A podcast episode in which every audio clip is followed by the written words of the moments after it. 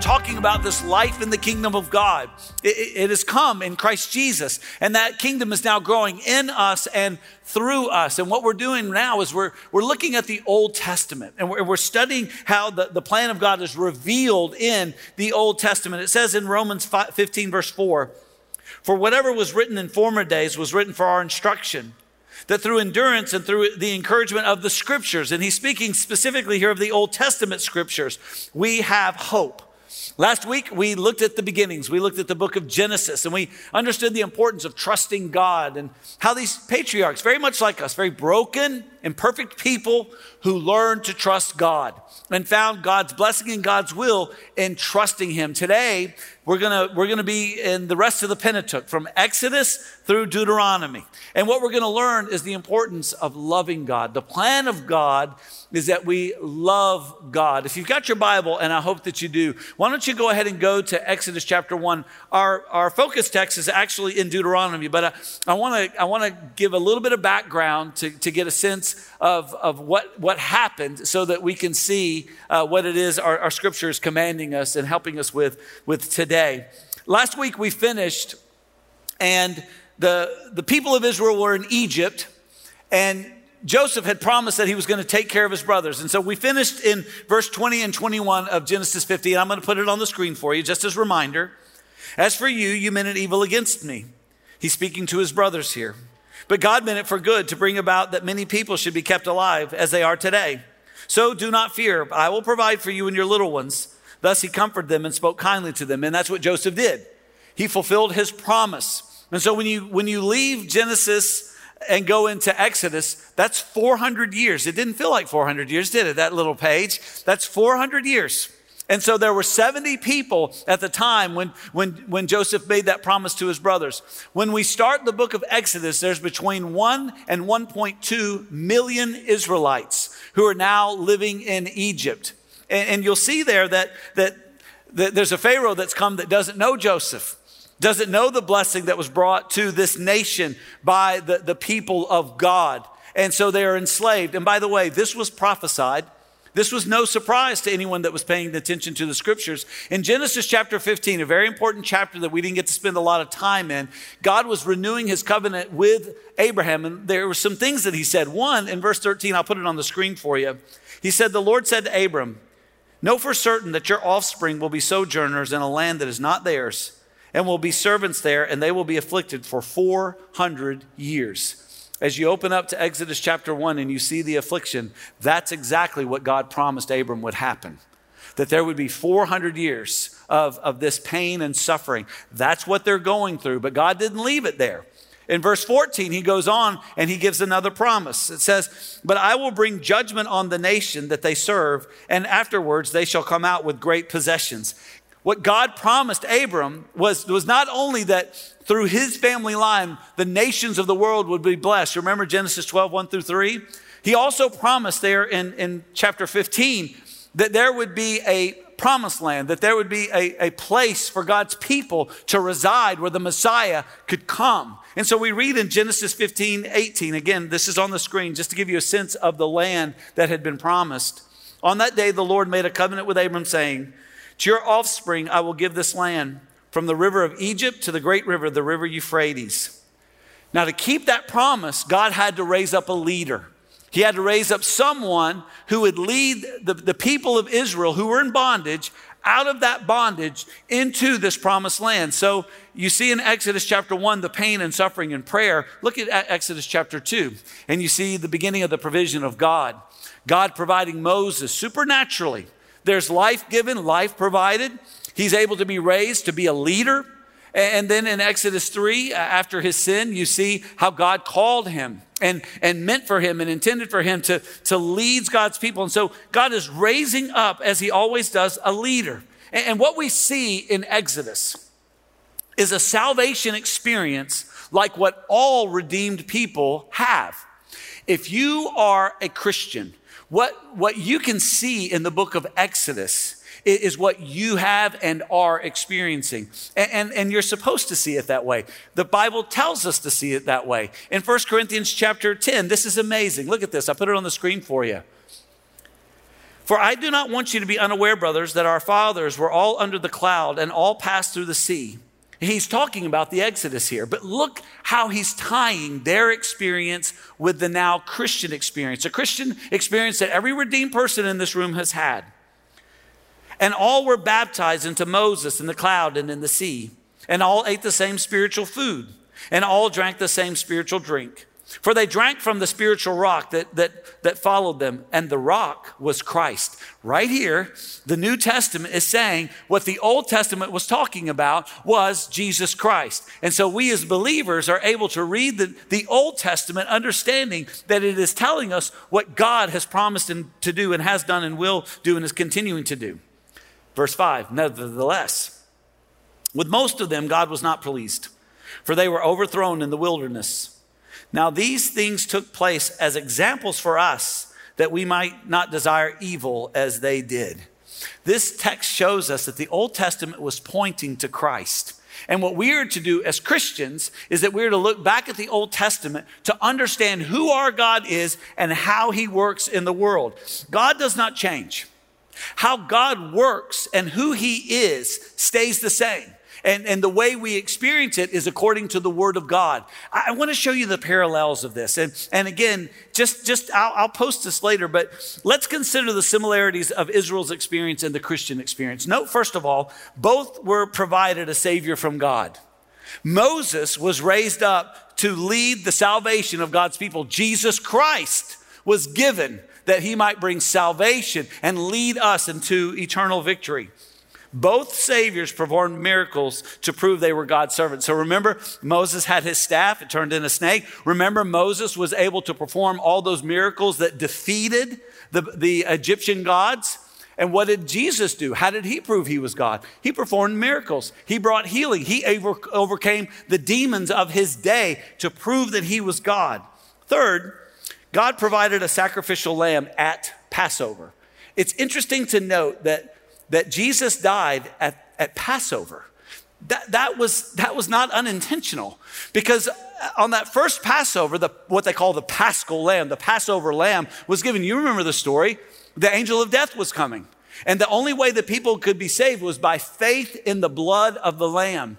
And so a lamb was sacrificed. The blood was placed over the doorway of those who believed. And as judgment came, the angel of death would pass over those homes where the blood was present as a show of faith.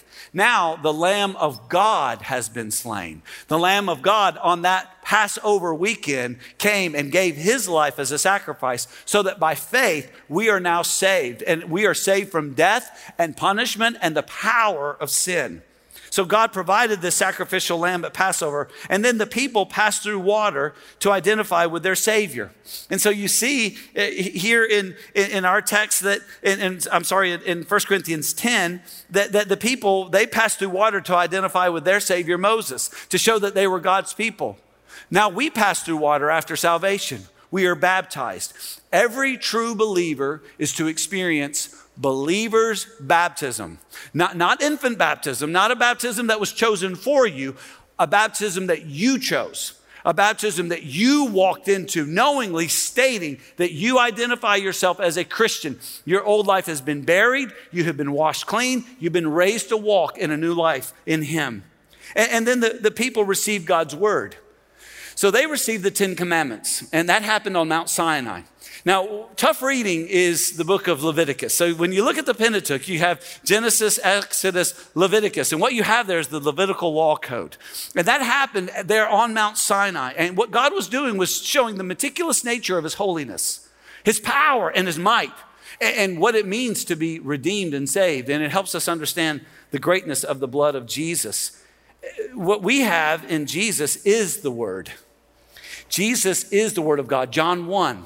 And the word became flesh and dwelt among us. So what they were given was the law. What we were given is the word made flesh. And now we have not only the 10 commandments revealed in the Levitical law code, we also have provision. God provided for their needs. Now, in Numbers, we read about how he provided the manna and the water, how he provided the pillar of fire by night and the cloud by day. And what do we have? Well, we have Jesus. He is the bread of life. That's why we celebrate the Lord's Supper regularly, for this physical manifestation reminder of God's provision. And why it is we walk in the power of the Holy Spirit, the one who guides us by day and by night. And then lastly, God provided home. Their home was the promised land. Our home is heaven. And it's a journey. It's a journey there. And so as you're reading the Old Testament, when you're reading the Pentateuch in particular, you're reading Genesis and Exodus and Leviticus and Numbers. What you're reading there is a journey. It's a revelation of God, of who he is, of how he saves, of how he works in the world. And so when we come to the book of Deuteronomy, so let's go to the book of Deuteronomy. When you come, go ahead and go to chapter 30. When you come to the book of Deuteronomy, understand what you've come to is a time when the people have now been journeying for 40 years. They weren't supposed to be journeying for 40 years. They refused to go into the land just under 2 years into their process, but they did not trust God and they didn't really love God. And so at this point, they've been journeying for 40 years. And there's only two of the 1.2 million people who are going to get to go in. Not even Moses is going to get to go into the promised land. And again, God spoke to this in Numbers chapter 14, verse 30. It's on the screen for you. No, not one shall come into the land where I swore that I would make you dwell except Caleb and Joshua. And this is what God promised. And so you've got Moses. He's about to die. And so what Deuteronomy is, remember this, what Deuteronomy is, it's a sermon. The book of Deuteronomy is a sermon.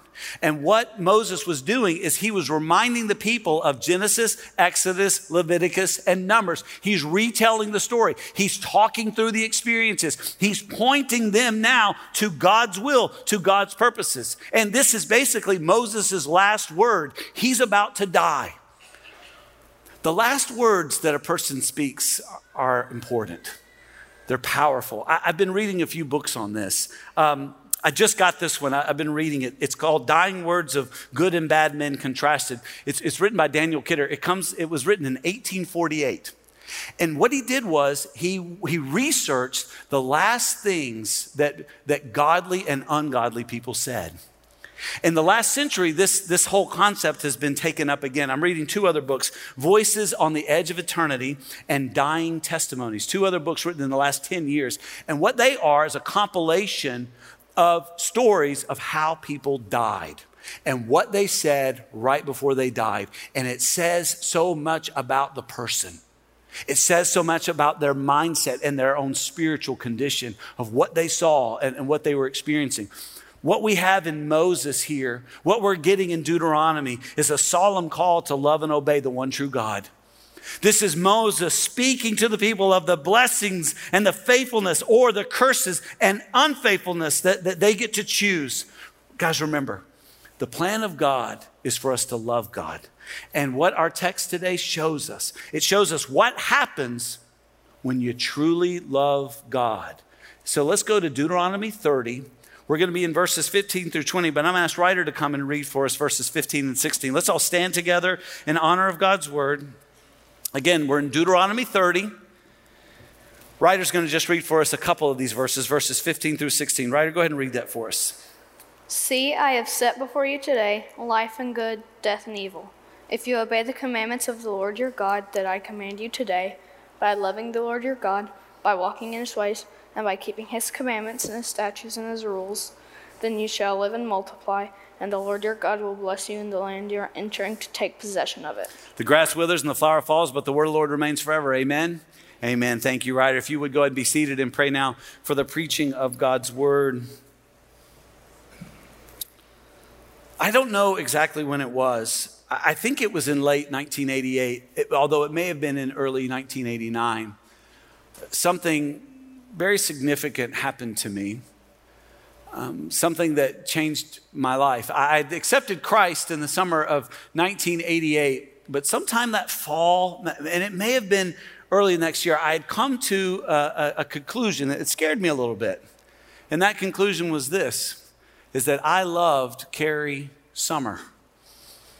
I was very surprised by that. I had never really loved anyone. It's a very selfish person. And that love absolutely changed my life. So in 1993, I asked her to marry me, and she said yes. In 1994, we were married. And I can tell you that her life and my love for her has radically changed me. This whole idea of love is overwhelming when you think about it. The best things that have happened in my life have come about with Carrie. She's always the one that God has had right there with me. It hasn't always been easy. We've had difficulties. We've had many good days. We've gone through many trials. And yet through it all, there's been blessing. And this love, this very simple concept, I don't feel the need to give you a big definition for it. Love has changed me. And I want you to understand and realize, if you don't already, what we love will determine how we live. What you love will determine how you live. My love for my wife, for Carrie, changed how I lived. It was amazing the things that she taught me not to say. You know, the things not to wear. I didn't know that your shoes and belt were supposed to match. Who knew? It was little things and big things, and it was all wrapped into this wonderful thing. I cared what she thought, and I wanted her to be happy. I wanted her to be pleased, and it changed the way I lived. If we love God, it's going to change our life. That love is going to change the way we live. And what I see in our text and what I want to share with you are two things that are going to happen, two things that you're going to choose if you truly love God. What I'm giving you and what I love to do for you, I love to give you a litmus test. What I'm giving you today is a litmus test. So you can examine your own heart and you can come to a conclusion as to your true affections, where they lie, and if they are really toward God. Let me encourage you to remember, write down two things. The first is this. Those who love God, those who truly love God, they walk in his commands. Those who love God walk in God's commands. God made clear his desire for his people. God's desire was that his people would be blessed, and he leaves us to pursue that, to pursue him, to pursue his blessing. We all choose what we get. What your life becomes, what your life is based on your choice and where you place your affections. God has set before us two options. Look in the text. Look at verse 15 and 16.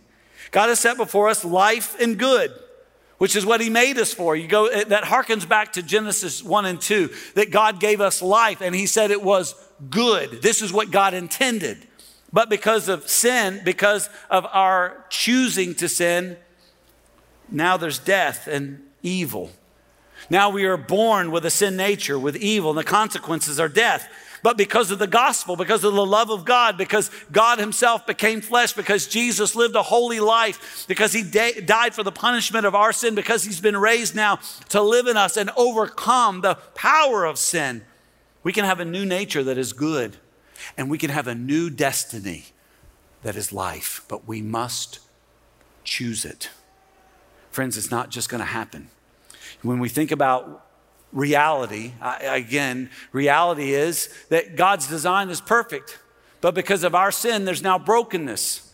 And the only thing that can overcome our brokenness is what Christ has done. We must repent. That is, we must choose to go a new direction.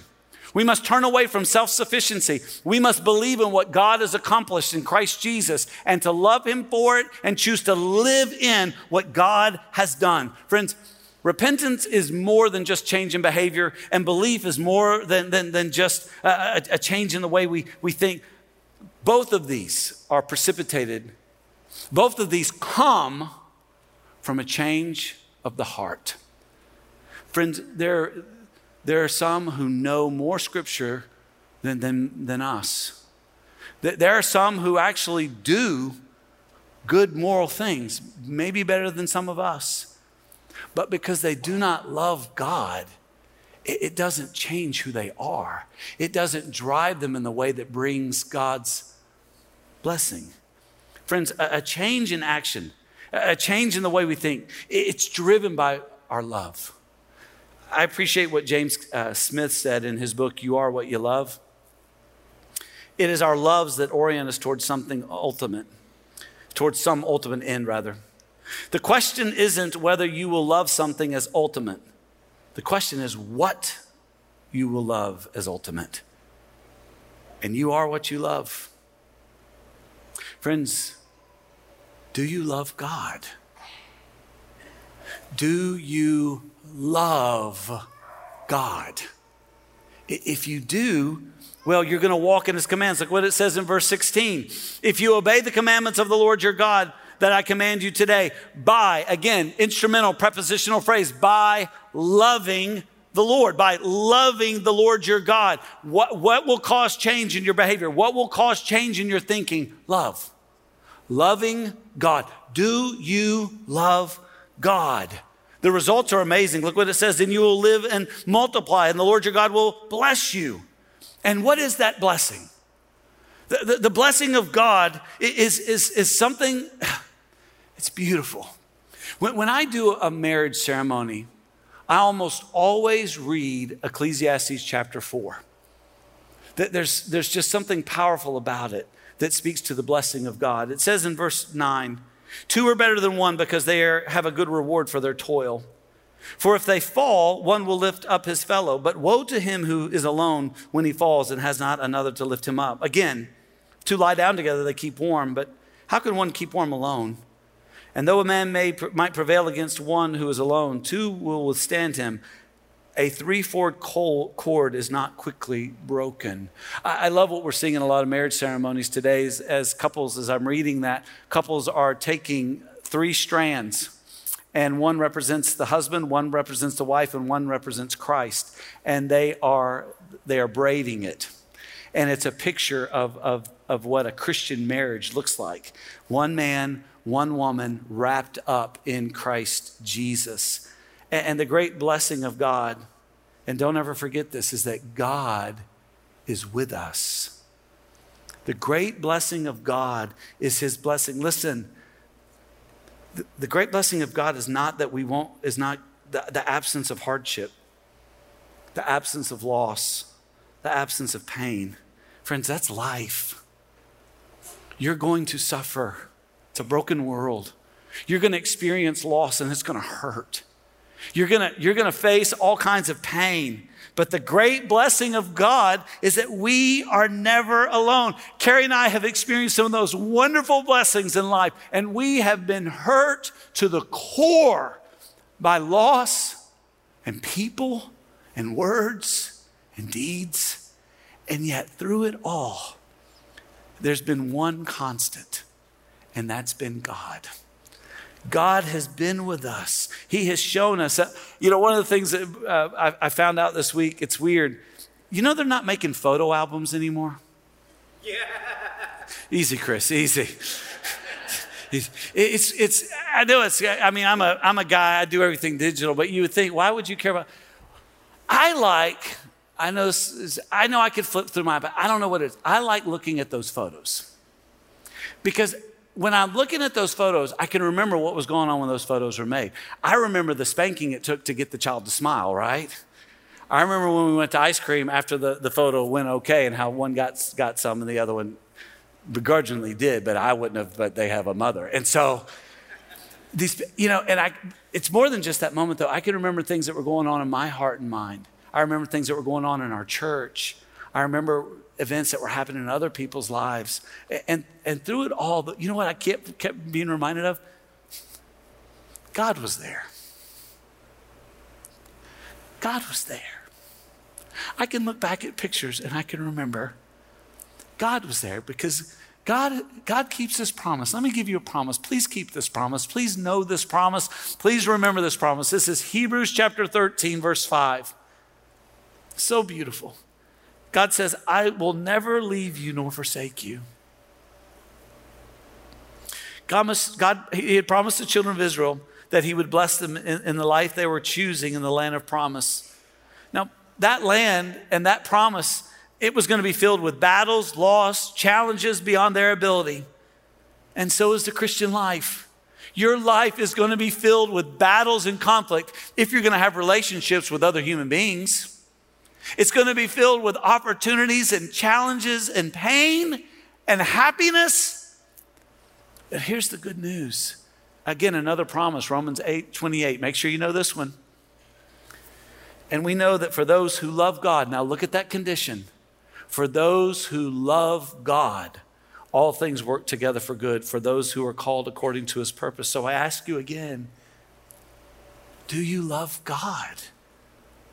Do you truly love God? Then if you do, you will walk in his ways happily. If you do not love God, your actions will show it. I'm reading for the fourth time in 4 years a book by Bunyan. The last 4 years, I've started the year by reading Bunyan's classics, and I highly recommend Pilgrim's Progress 1 and 2.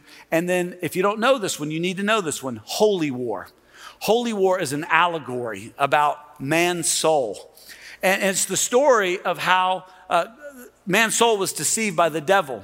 But Emmanuel came and rescued man's soul. But having rescued man's soul, the devil was still at work trying to dissuade man's soul from being faithful to God. And he was able to use carnal trust. So carnal trust came on the scene, and carnal trust said, oh, you don't have to trust Emmanuel. You don't need Emmanuel. You just need money and pleasure and laughter and fun and parties. You don't need. And so they turned their back on Emmanuel, and man's soul began to get sick.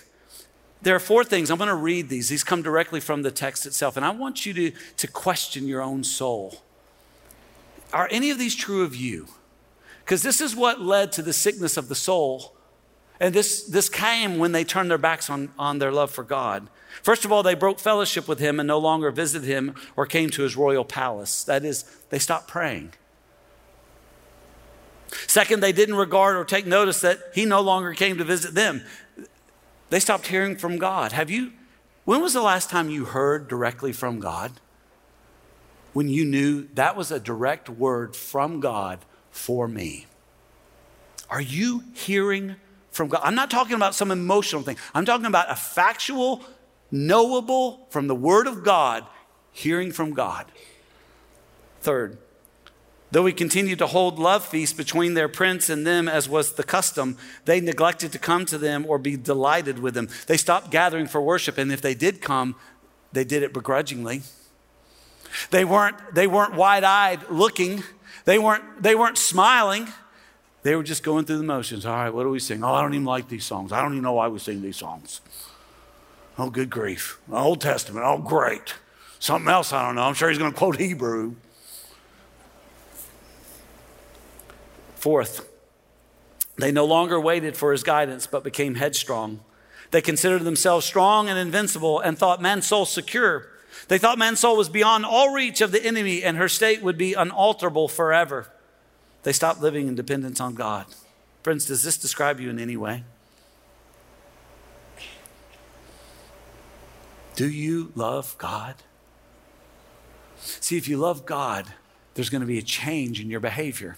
And it's going to produce something. It's called the fruit of the Spirit. Galatians 5, beginning in verse 22. But the fruit of the Spirit is love, joy, peace, patience, kindness, goodness, faithfulness, gentleness, self-control. Against such things there is no law. And how do we get that kind of fruit? Jesus said there's only one way. John 15:5. I am the vine, Jesus said. You are the branches. Whoever abides in me and I in him, he it is that bears much fruit, for apart from me you can do nothing. And so that's the second thing that you'll do if you truly love God. Write it down and remember. Those who love God abide in God's presence. Abide in God's presence. Look at verse 17. But if your heart turns away, what's that mean? if your affections turn away, if you stop loving God, if you stop making him first, if you stop delighting in him, and you will not hear, but are drawn away to worship other gods and serve them, which is what happens. I declare to you today that you shall surely perish. You shall not live long in the land that you're going over the Jordan to enter to possess. I call heaven and earth witnesses against you today that I've set before you life and death, blessing and curse. Therefore, choose life that you and your offspring may live. How? Verse 20, look at that. Preposition, that participle. Loving the Lord your God. Loving him. That's what it means to abide in him. It's to love him. Friends, this is a choice. Every day you get to choose what you love, what you put first. If you don't put him first, you will be drawn away to worship other gods and serve them. We're going to love and worship something. The question is what? And whatever we love and worship, it will drive our thoughts. It will drive our concerns. It will drive our hope. It will drive our purpose. What we love, that's where our thoughts abide, where our concerns abide, where our hope abides, to where our purpose abides. I was at a pastor's conference last week or 2 weeks ago. And the pastor, one of the speakers was sharing his story. And it made me think about my story. And it made me think about the things that Carrie and I had been through. And this week, I was talking to some ministers. And as that guy was talking, he made a joke because he showed a picture of himself. And he said, man, if I could go back to that day, I would tell myself, don't wear those pants. And it got me thinking, what if I could go back to when I was 18 years old, right before I was leaving to go play college football, and then a year from then ministry? What would I tell myself? As I was talking to these ministers, these young ministers this week that, again, God's design, as I was editing this sermon yesterday, I was thinking, I hope I told them this, but I probably didn't. I probably got so caught up in methods and theology that I forgot to tell them the one thing that I would go back and tell myself, and that's this. If I could tell myself one thing, it would be, enjoy the journey by abiding with God. Friends, enjoy the journey by abiding with God. You're going to have bad days. Your heart's going to break. You're going to get hurt. You're going to do some things that you're going to be ashamed of. You're going to get mad. You're also going to be really happy. You're also going to laugh. You're going to have friends. You're going to do some cool stuff with your life. And I'm going to tell you, it's going to be a flash. One of our senior adults told me, as you get to the end of your life, you realize life is like toilet paper. It goes fast at the end. And so as it's unwinding, enjoy the journey by abiding in Christ. What do I mean by that? I mean, know that he's there and talk to him. Know that he has a plan. Trust him. And above all else, know that he loves you. He's shown you that he loves you. He's proven his love for you.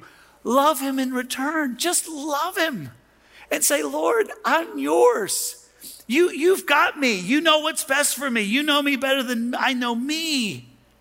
And here's what he'll do. He'll guide you. Remember what he did for Moses and the people? There was something that was there by day and by night. What was it? It was that pillar, remember?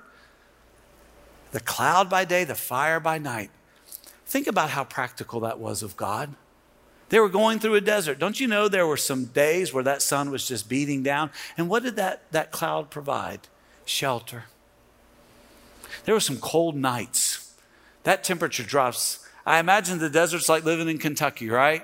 One day you're sunburned, the next day it snows you in, and then in between the rain comes and there's a tornado, right? But at night when it would get cold, there was warmth.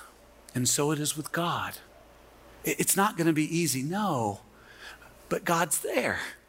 And when you abide in him, this fruit comes out of your life. What does it look like? I think this is one of the best pictures in all of the Bible. Psalm 1. Blessed is the man who walks not in the counsel of the wicked, nor stands in the way of sinners, nor sits in the seat of scoffers. But his delight is in the law of the Lord, and on his law he meditates day and night. Now, what's he like? He's like a tree planted, abiding by streams of water, like the living water of Jesus Christ, that yields its fruit in its seasons, the fruit of the Spirit, and its leaf doesn't wither. Yeah, there's hot days. Yes, there's cold nights. In all that he does, he prospers. What does it mean to prosper? It doesn't mean you get everything you get. It means you get God in whatever you get. You get God in the midst. You get the hope of God, the promises of God. And you can know that it is well. So that at the end of your life, and it's going to get here sooner than you think, you can look back and say, Lord, I sure didn't run this race perfect, but you sure were faithful. It didn't go the way I thought it would, but in every turn, you were there. You never abandoned me. And I love you. I still love you. And I am so grateful that you still love me. Let's stand together as we pray. Father, I am so grateful for your love for us. And Lord, I can't help but know there's some in this room that don't know this love. They know religion. They know ought tos. But Father, I don't know that they know you. And I pray today that they would. And if you want the love of God, you've got to choose it, friends. So right there where you are, if you've never repented of your sin, if you've never turned away from self-sufficiency and put your trust completely in Christ, do it right now. I'm going to ask our care leaders to come forward. They're going to be here to talk to you at the end of the service. Now some of you are Christians. Let me ask you to take that quick litmus test. Are you walking in the commands of God? Are you abiding in him? Is the fruit being produced? Is there a freedom in knowing the promise that you're not alone? And God's got a plan. He's working it all for good. Do you know that peace? It only comes through love. Repent. Repent if you're trusting in something else. And if you need help, come to the altar and pray as we get ready to leave. Ask God for his help. He's with you. He's for you. He knows what's best. Commit your heart to him.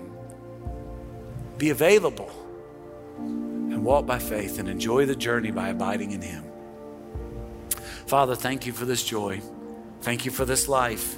Thank you for the kingdom of God that we get to have life in, and bless us in Jesus' name. Amen.